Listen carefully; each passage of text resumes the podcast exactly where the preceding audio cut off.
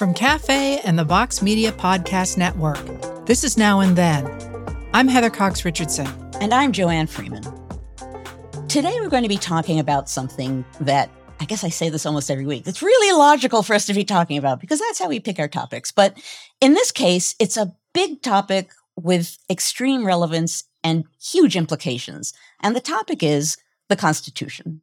What is it? How do we conceive of it? What does our Constitution do besides structure the government? And of course, this is coming about because of a post on the social media platform Truth Social on Saturday, December 3rd, when former President Trump posted the following. And I'm going to read a couple sentences because everyone is screaming about what he actually said. So this is the full quote.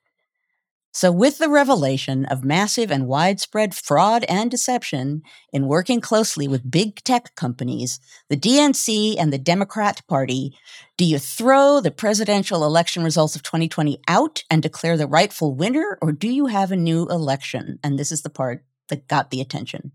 A massive fraud of this type and magnitude allows for the termination of all rules, regulations, and articles, even those found in the Constitution our great founders did not want and would not condone false and fraudulent elections. So the termination of rules, regulations, and articles in the Constitution. That was the alarm bell ringing statement that the former president made. It's Heather and I have been talking ever since about the degree to which that's an alarming beyond alarming. I don't even know the word, Heather. You can come up with a better word than I can, but it's screamingly bad for a former president to talk about terminating the Constitution or part of it. And yet, there sure hasn't been a lot of pushback on the side of the right to a really extreme statement like that. I just want to add that people on the right tried to defend that statement by reading it in a different way than many people took it. And what they said was he was really saying that if one allowed massive fraud, then the Constitution was right. not solid any longer. But in fact, after he posted that first statement on Truth Social, he posted another that said, unprecedented fraud requires unprecedented cure, and did not, in fact, until many, many days later say, oh, you all are reading it the wrong way. The lying press is, is taking it the wrong way, which is why I read the whole thing, because that is word for word what he put. He didn't say suspend. Other some people are saying, oh, he didn't say terminate. He said suspend, which really isn't a lot better, but still. And we're interpreting all kinds of meanings into what he said. The meaning of what he said is pretty clear. It's and pretty as clear. you just said, Heather, he doubled down on it when there was a fuss. And what was truly shocking to me was not necessarily so much that he said it, although that was shocking enough, but that there wasn't universal condemnation and yes. outrage over yes. that statement, especially on the part of the Republican Party's leaders who tried to distance themselves from it if they said anything in which they said, oh, well, he doesn't have the power to do that, or he says all sorts of things, we don't follow them. But almost none of them, with a very few notable exceptions, went on to say that they would not support him were he the party's nominee, because of course they're interested in picking up his voters who are perfectly happy to throw out the Constitution, burn it all down, right? If they're not responding, that says something about what they are putting in front of them as necessary values at this moment. And the way in which they're playing with language, you know, we've talked a lot on now and then about the importance of words and word choice and we're in a moment where words really matter a lot you know. Was it a was it a quote unquote riot or an insurrection or an attempted coup? This is another case where people are using language in a really interesting way to not say something. So for example mitch mcconnell in response to those postings on, on Truth Social said. Anyone seeking the presidency who thinks that the Constitution could somehow be suspended or not followed, it seems to me would have a very hard time being sworn in uh, as President of the United States. He refused to say anything about whether he would support Trump if he was the nominee. He refused to say that was a statement that is dangerous and wrong and should not be tolerated he basically said, Well, I don't know, you'd think that might be problematic if he runs for president. Mitch McConnell being the Senate minority leader. which is the top position in the Senate for the, the minority party. It seems like this would be something that people could come together over. And all I could think of was how widely condemned William Lloyd Garrison's statement in 1831 was when he said as one the, does. As one does that's right. But that's i couldn't think of any other instance in america where somebody had condemned the constitution. And in that case he calls the constitution a covenant with death. He was condemning the constitution because he said it permitted slavery. And that statement of his that's in like most textbooks as being outrageous and you know and this idea that you could would burn down the entire country over one issue or another. Literally this one man who was a newspaper editor an abolitionist not a lawmaker made a statement to gain attention for his cause and that we are still talking about in textbooks. And here you have a former president talking about essentially not just suspending the Constitution, as people started saying after he said this, but actually terminating it. It so represents where we are right now. We're constantly assuming in our heads that there's a line somewhere that won't be crossed. And we keep coming up with these moments. Surely people can, as you just said, Heather, surely people can come together around the Constitution. Nope. Well, I drew a line a long time ago. I'm way back and I'm not letting that one go.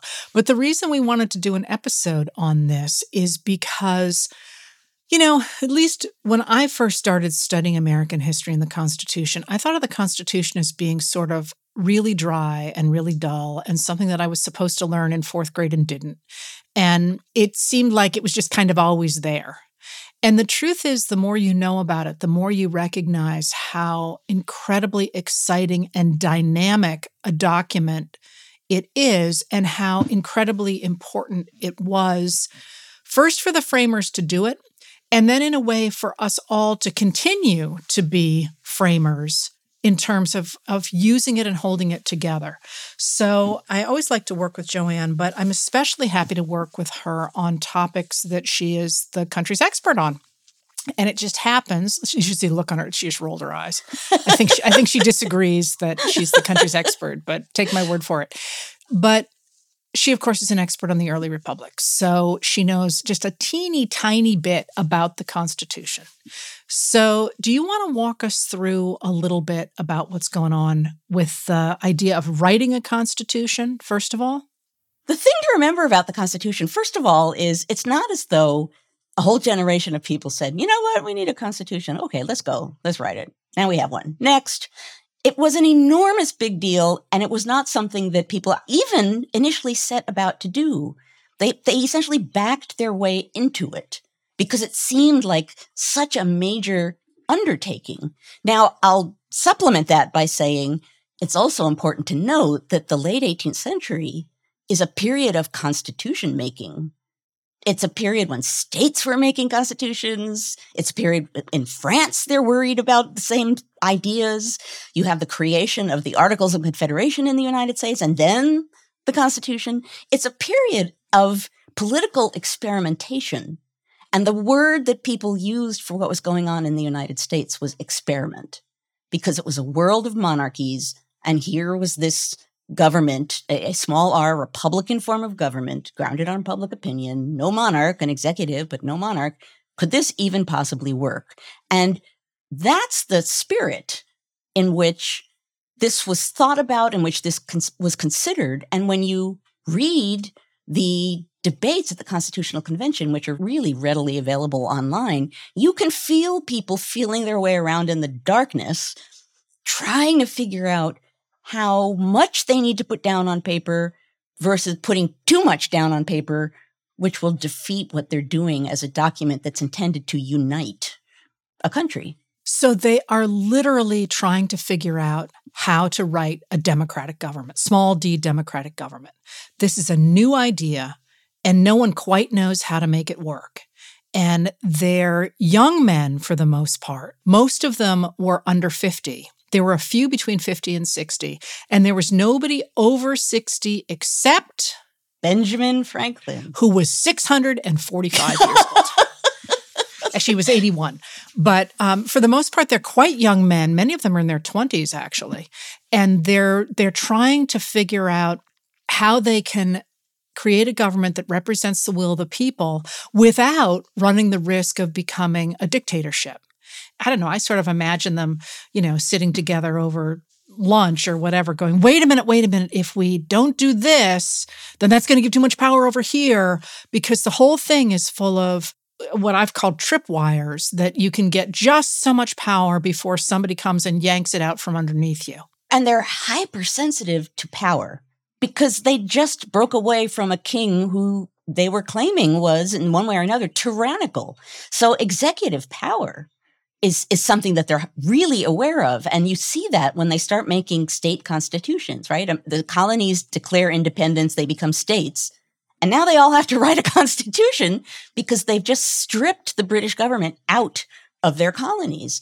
And a lot of these initial constitutions had a really, really, really weak governor and a really strong legislature because they were really worried about how they were going to assign power and about how they could guarantee that the people would maintain a hold on power. And the first attempt at an agreement for the 13 colonies turned states is the Articles of Confederation, which focuses far too much on the power of the legislatures, right? Well, it was more than anything else, the Articles of Confederation is like a document that joins little nation states together in basic agreement on a number of things, but has almost no power to enforce anything within it.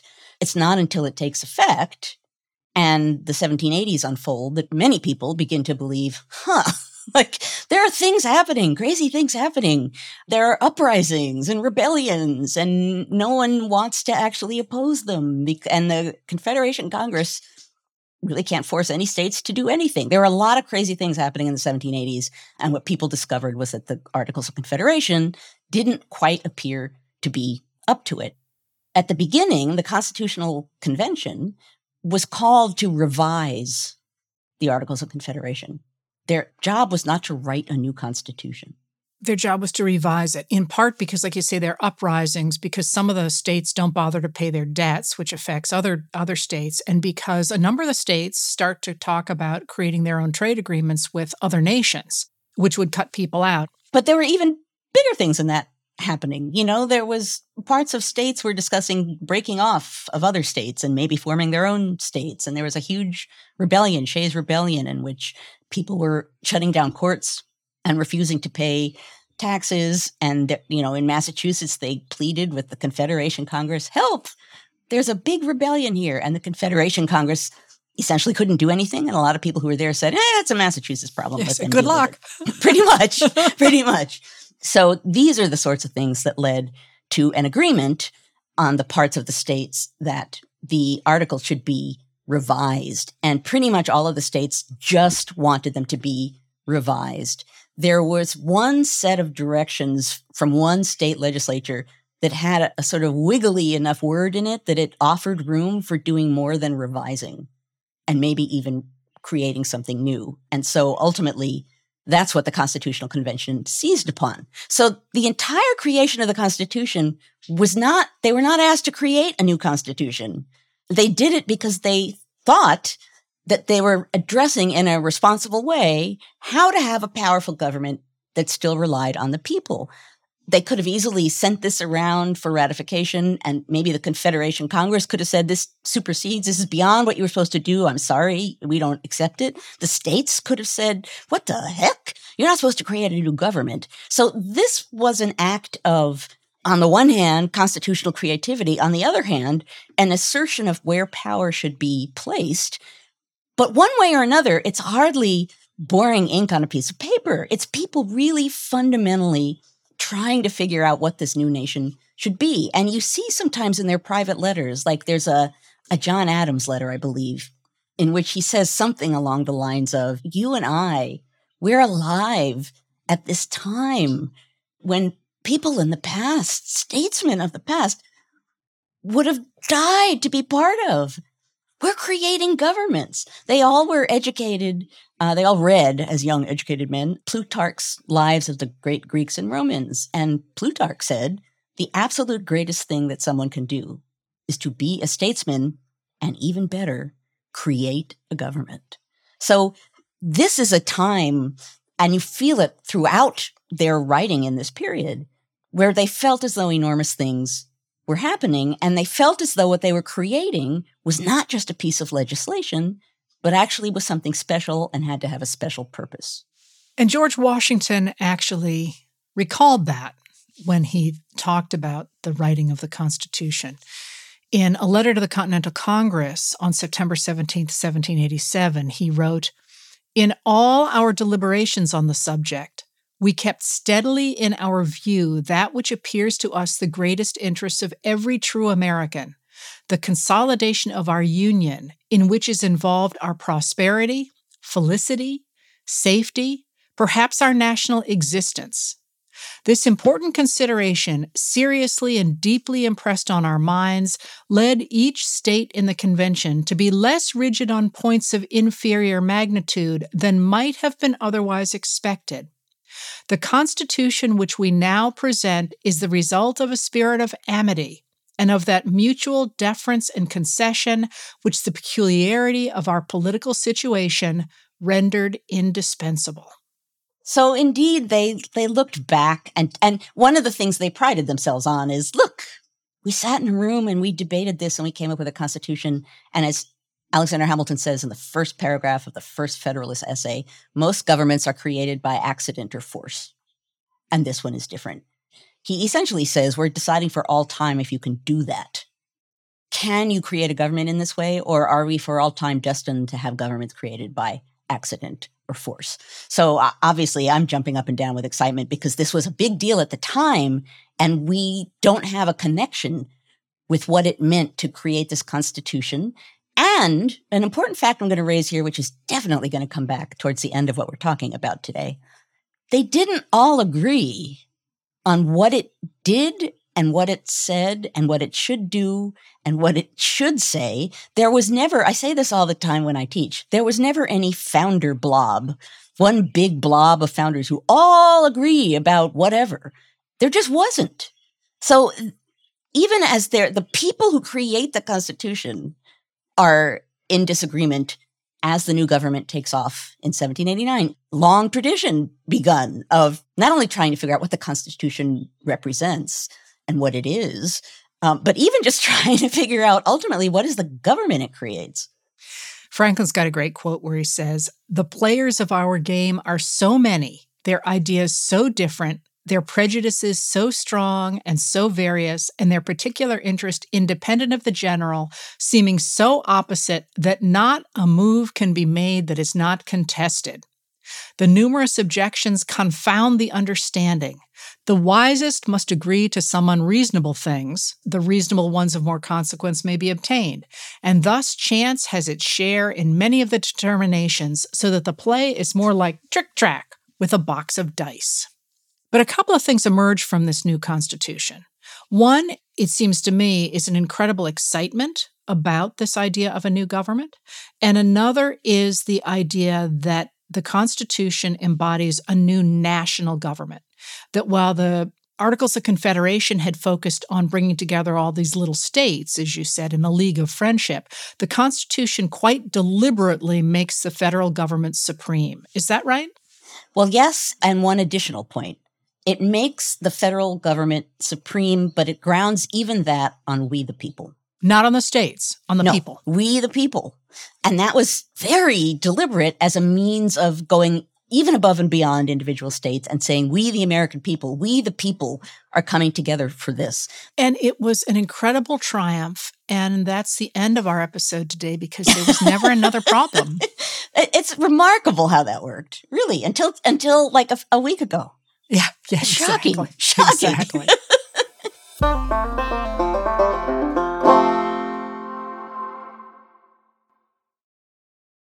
For more cafe history content, check out Time Machine, a weekly column by our editorial producer David Kurlander, inspired by each now and then episode. You can receive the Time Machine articles through the free Cafe Brief email. Sign up at cafe.com slash brief.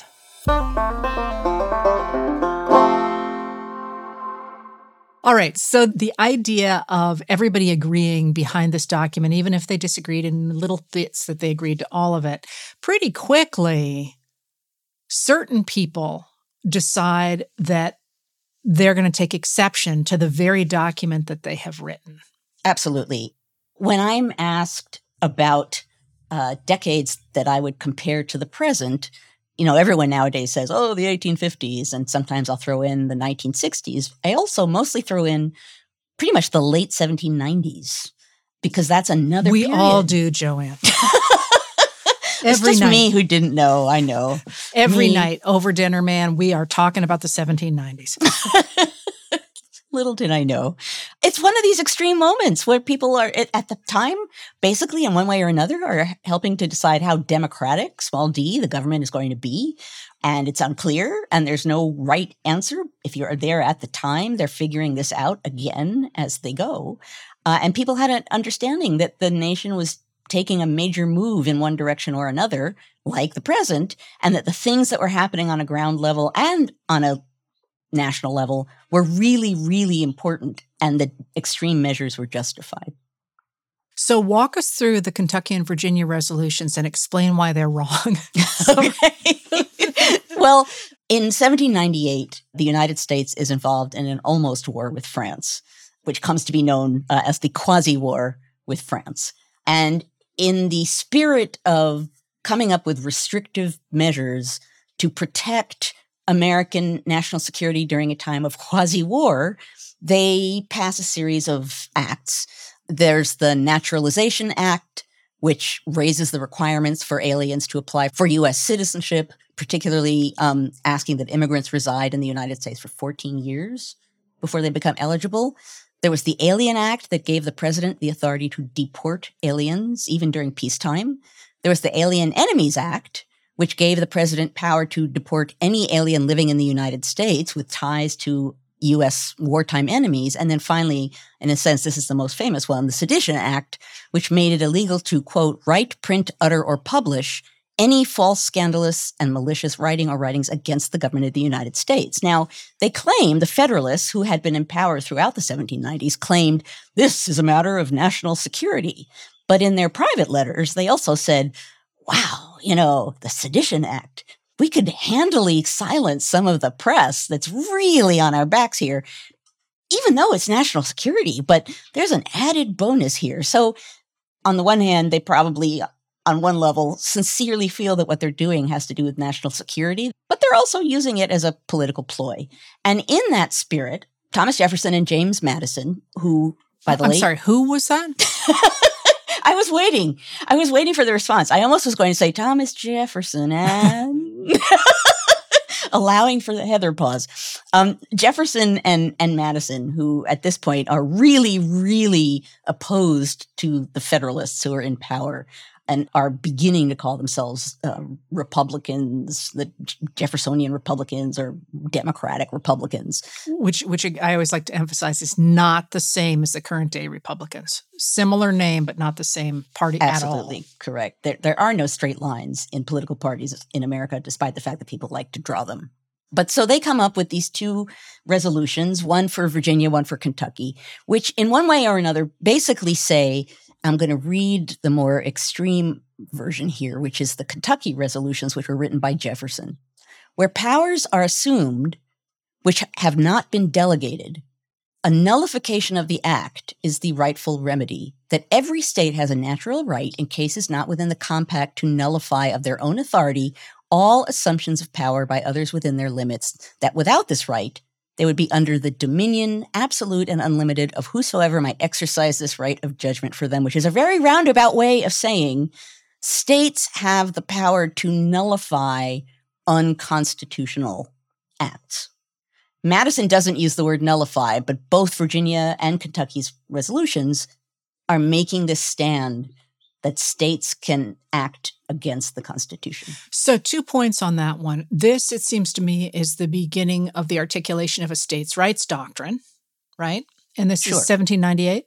So people ask why I don't like Thomas Jefferson. And one of the reasons is because he's all about power and he does, to my mind, whatever it takes for him to get more power. So within this whole states' rights argument from the very beginning is an attempt to garner power for people who feel like they don't have enough by my reading of it.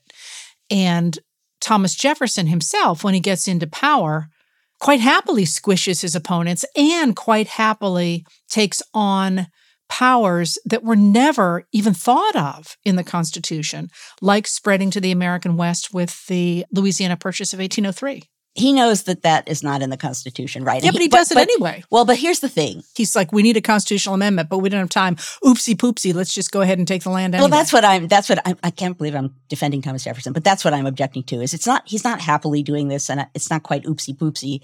Um, he realizes there's a big problem. He writes about it. He talks to Madison about it. He and he does maybe, it anyway. uh, yes, but it's not like ha ha ha. I don't care. He's he's doing it but it, it's actually a but major, he feels bad about it. Well no but it's a major major factor in what happens when the republicans take over from the federalists after the election of 1800 the republicans have been the anti-power party basically the anti-national power party. And now what do you do when you have power? And that ends up being a really confusing time even for Thomas Jefferson. So I can't believe I'm defending him here, but he is doing things that he would not have done were he back in the 1790s, but Republicans are kind of feeling their way through as to what they what they can do with power. We have the Constitution now by 17 the late 1790s we have two of the thinkers who were behind the Constitution saying, wait a minute, we didn't actually mean that everything was supposed to go to the federal government there are things that we want to retain at the state level. And really quickly, that's going to become a political theory that's behind eventually the creation of the Confederate States of America. The idea that power resides in the states, not in the federal government, that the more power you can put at the state level, the closer you are to democracy. And if people at that state level decide that they want to enslave their neighbors, well, that's fine because it's democracy. Or take the land from indigenous people, that's just ducky too because that's true you got democracy. An oopsie poopsie and a ducky in the same episode. It's almost it's almost the holidays. What can I say? but you know, it's important to note too here that there's a deliberate murkiness about what the national government and the states should have power to do. The word national does not appear in the original Constitution. That was too scary an idea, a big national government. So the idea of federalism, that the national government has some power and that the states have some power and that there won't be an absolute definition of what that means or how that breaks down, that's a huge key behind the passage of the Constitution. That's something that, you know, we grapple with still all the time. Behind the passage, but by the 1850s, the concept that is launched in the Kentucky and Virginia resolutions has grown to the point that lawmakers at the federal level and at the state level have come to argue that true American democracy sits in the states. And if you honor that democracy there in the states, it's fine for it to take over the federal government. So by the 1850s, a very small minority of the American population is calling the shots for the entire country through the Electoral College Act, through control of the Senate, and through the control of the Supreme Court. So the whole concept of there being a federal government in which you have majority rule under the Constitution has really disintegrated by the 1850s, which is really what gives us the Civil War, right? And Southerners are grabbing at Jefferson as someone who's pr- propounding, defending states' rights, as someone who supports what they're doing. And then the Confederacy writes a constitution of their own, which is absolutely patterned on the United States Constitution with a few minor changes and then one really big change. And that really big change is it guarantees human enslavement, which there, you know, at this point, the Constitution of the United States is believed not to defend. So they make that major change. Obviously, they lose the Civil War. And then we have what many people, including me, think of as America's second founding, second version of the Constitution in the wake of the Civil War. After the war, the old idea that democracy really belongs in the states has not gone away. And in 1865, the Southern state legislatures not only do what then President Andrew Johnson asks them to in terms of ratifying the 13th Amendment outlawing slavery and refusing to pay Confederate debts and nullifying the Articles of Confederation, they also pass a series of laws called the Black Codes, which relegate newly freed African Americans into a second class status. They have to sign up to work for white men for a year and if they don't they're considered vagrants and can be thrown in jail and then somebody can pay their fines and and they have to work the fines off which sounds an awful lot like enslavement from this perspective. They're not allowed to talk back to white people. They're not allowed to fraternize with white people. It depends. Different states have different laws.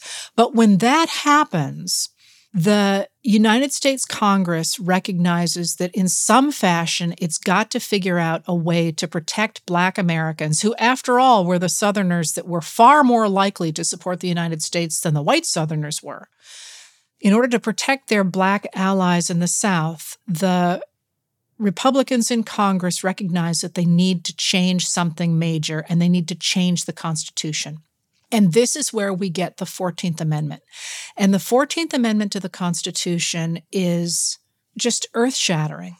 The 14th Amendment guarantees that African Americans are going to be citizens, which overturns the 1857 Dred Scott decision of the Supreme Court that said they weren't.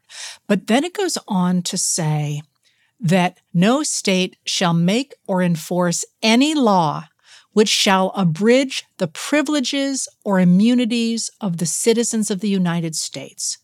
That is, you can take your black codes and you can shove them. Then it goes on to say that a state shall not deprive any person of life, liberty, or property without due process of law, which says that the black Americans who are at the time in the southern states not allowed to testify in court, not you know allowed to have a, a civic presence in those states, cannot be treated as second class citizens. They cannot have their property taken away without legal processes. That is, you can lose those rights if you murder somebody or something, but you can't just have them taken away by virtue of the fact that somebody doesn't like you. And they can't deny to any person the equal protection of the laws. You know, to me, that is language that is right up there with the Declaration of Independence because that's what it really does. It puts the Declaration of Independence into law. It says that the federal government is going to make sure that those state governments can't override the rights of U.S. citizens. It is, again, truly the second founding that says we all have equal rights.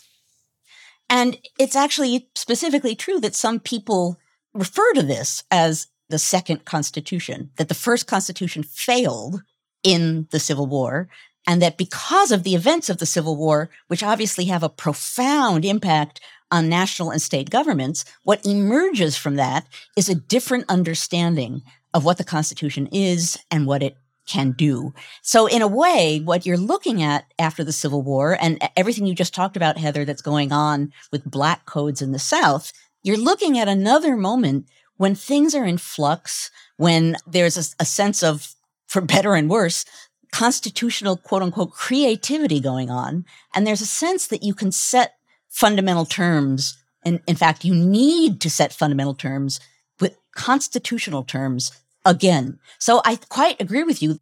And on the basis of that, in 1870, Congress creates the Department of Justice to go and make sure that American citizens in the American South have protection against the Ku Klux Klan in that case. And that idea that the federal government is going to protect individuals is incredibly important.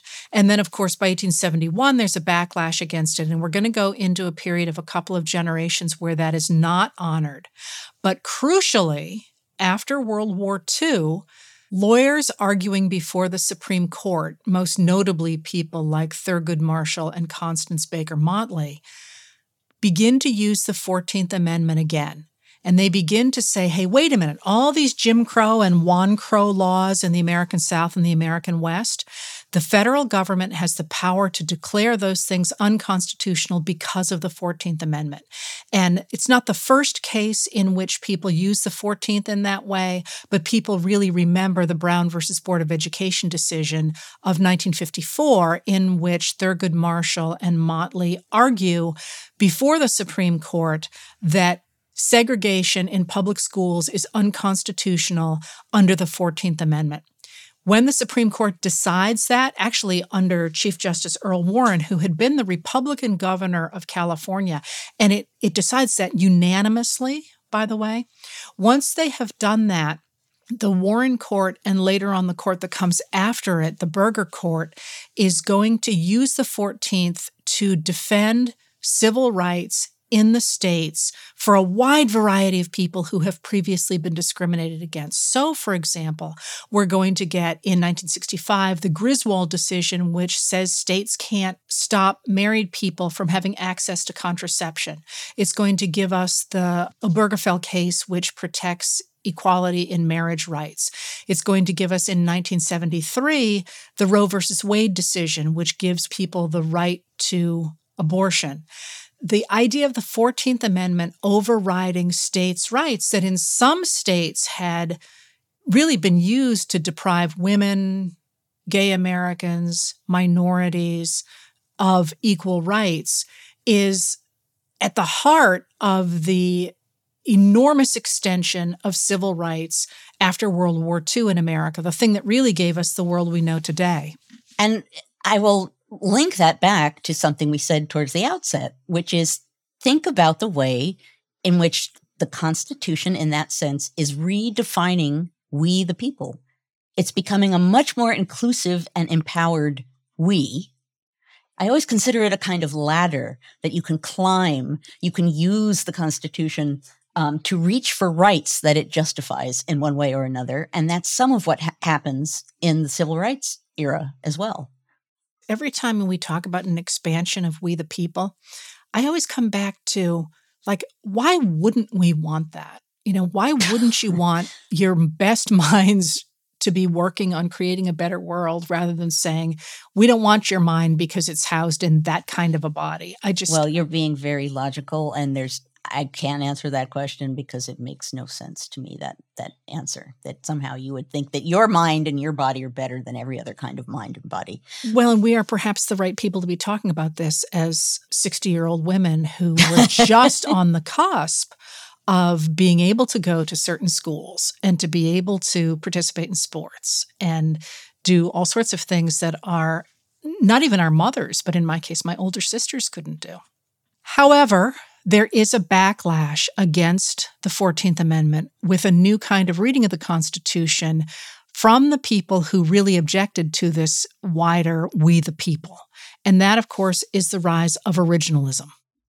So, originalism, basically the idea that the Constitution should be interpreted very strictly according to the precise words in the document and in the sense that the framers intended it, so thinking about the original document of the Constitution in its time period by its original authors, that begins to be an issue in the 1970s. And specifically in January of 1971, Yale Law School professor, eventually non seated Supreme Court nominee, Robert Bork, wrote an article in the Indiana Law Review called very legal journal kind of name, Neutral Principles and Some First Amendment Problems. And in the piece, he's talking about different kinds of rights that emerge from the Constitution. And some of them, he says, are derived from what he calls specific values from the actual text, and others have come about because of government bureaucracy created by the Constitution. And what he's really interested in and what he prefers is that first kind, the kind that come from specific values from the text.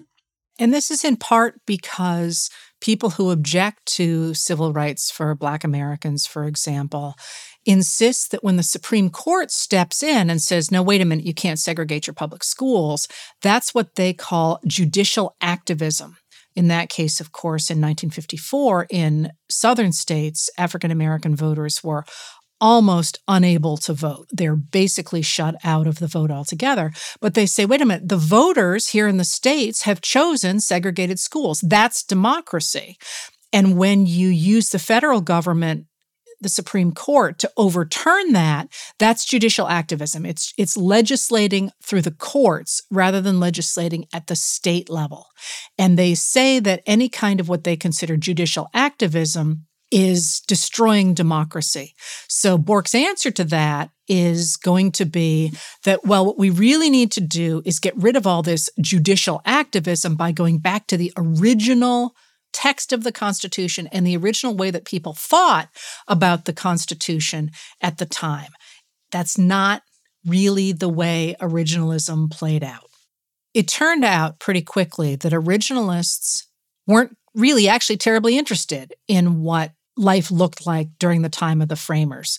And we have seen this recently in decisions like Dobbs versus Jackson Women's Health, in which the Supreme Court majority talked about what they believed abortion rights looked like in the early republic and historians have all said that's actually not true at all well so and that's the thing here that, that bears mention which is they supposedly want to ground what they're doing on the intentions of the founders but they're not particularly interested in the history and the context from the period right so intentions becomes a very fuzzy kind of word. And we've seen recent decisions where historians have stepped forward again and again to say, that's not, actually, that's not the fact. That's not what it was like. That's not the way it ran. That's not what people thought. And here's textual evidence to show that.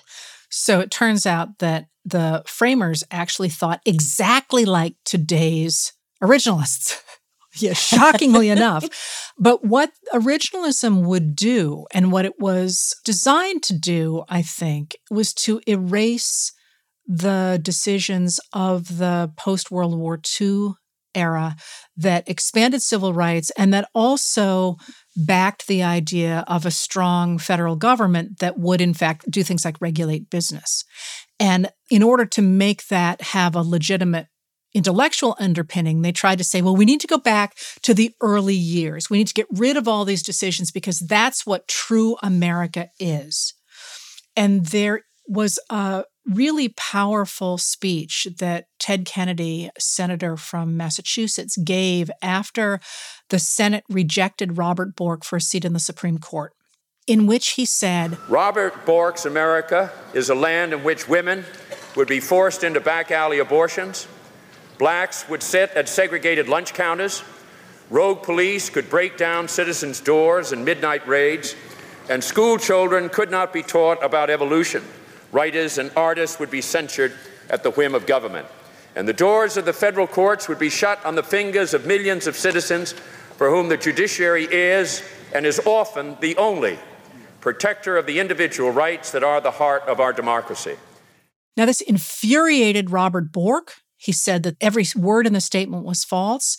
But I find this one of the most haunting and prescient quotations in American history uh, because Kennedy made that statement in 1987. And at the time, as I say, people like Robert Bork said that was outrageous. And yet, I'm just not going to finish that sentence. Yeah, don't finish a sentence. And yet, and, and dot, dot, dot, people can totally fill in what the rest of that sentence should be.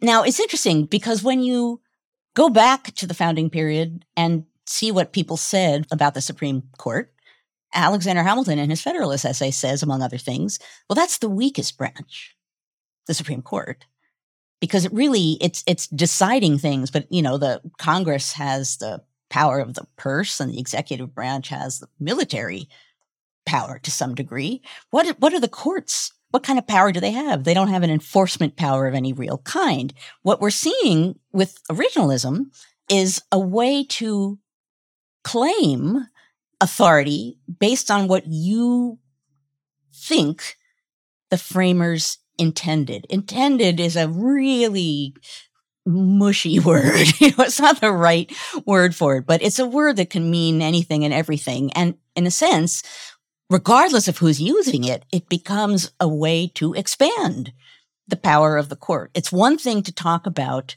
the Constitution and the government that it created. to claim that you can restrict yourself just to the words in the document and that you can crawl into the mind of James Madison and somehow by judging his intentions in 1787 that that will tell you how to rule things today that's a pretty big leap this leads me to a statement by Ruth Marcus an associate editor and columnist at the Washington Post that she made actually within the last week or two that touches precisely on this fact about how should we be thinking about originalism? Why is a judge constrained to be trapped in the murky amber of 1791 or 1868? Society has progressed since black people were enslaved and women were chattel, since flintlock muskets gave way to assault weapons and extended capacity magazines, since worries about protecting the homestead yielded to privacy concerns over big data. The Constitution was written with the understanding that it would apply to circumstances not yet foreseen and with language flexible enough to accommodate them. I do wonder, Joanne, as we watch what seems to be the disintegration of the idea of originalism in a number of different ways now, especially since we have so many originalists on the Supreme Court whose decisions are so out of step with the majority of Americans. If we're seeing a new way of thinking about the Constitution through people like Justice Ketanji Brown Jackson, who's focusing much less on the original founding than she is on the second founding, the 14th Amendment and whether we're going to be in a period when we look at not just the Constitution and the Reconstruction Amendments, but maybe add more amendments where we reconceive of the Constitution again in such a way that expands we the people even more effectively than it has before. Which could certainly be the case because the fact of the matter is, to sort of gesture back towards where we started, the framers didn't agree on what the Constitution was, didn't agree on what it should do, assumed it would change over time, created an amendment process for that purpose. They didn't assume that their words would be read in the way that originalists assume that they should be read. People always say it's almost a cliche. It's a living document, it's an evolving document. Now I have to give one major caveat. And that is there is a move afoot among the right wing at the state level to call a constitutional convention to revise the Constitution. And that has people like me really, really concerned that they will throw out the Constitution altogether. And the bottom line is that what our Constitution is for all of us is a compact to live together and to figure out ways to compromise in such a way that we can all move forward with the same rights and the same opportunities. And we have never done it perfectly, but for the life of me, I cannot imagine a governmental structure that has more chance of making those things possible than a democracy. And there's a reason why amending the Constitution is difficult. It's not impossible. The process is part of the Constitution, but it's difficult because it shouldn't be necessarily easy to fundamentally revise not just the structure of the government, but along the lines of what you're saying, Heather, the basis for we the people, right? The Constitution, yes, is a document that outlines a government, sets things in play. But more than that, it's a kind of pact. It's a kind of agreement that we all, in one way or another, buy into as American citizens, that we look to for an understanding of rights. And it's grounded on faith in what that document intends and in the fact that other Americans join you in being a part of that pact. When you see politicians who are undermining that pact, who are saying that it's not worth trusting, who are saying that it can be actually thrown away. You're eroding the faith of Americans, not just in the national government, not just in the political process, but in the actual thing that creates an American we of a certain kind. It's not perfect. I'm not saying that, you know, it's ideal and nothing should change, but at its heart, There is a we created that over time we've been working on and, and broadening and that we can continue to work on. But if you're saying things like, we can terminate the Constitution or part of it, you are eroding the faith. I call it the thingness, the sense that the Constitution is a thing above other legislation, a thing above other acts that government acts on, and that it's not something that can easily be terminated without dire consequences.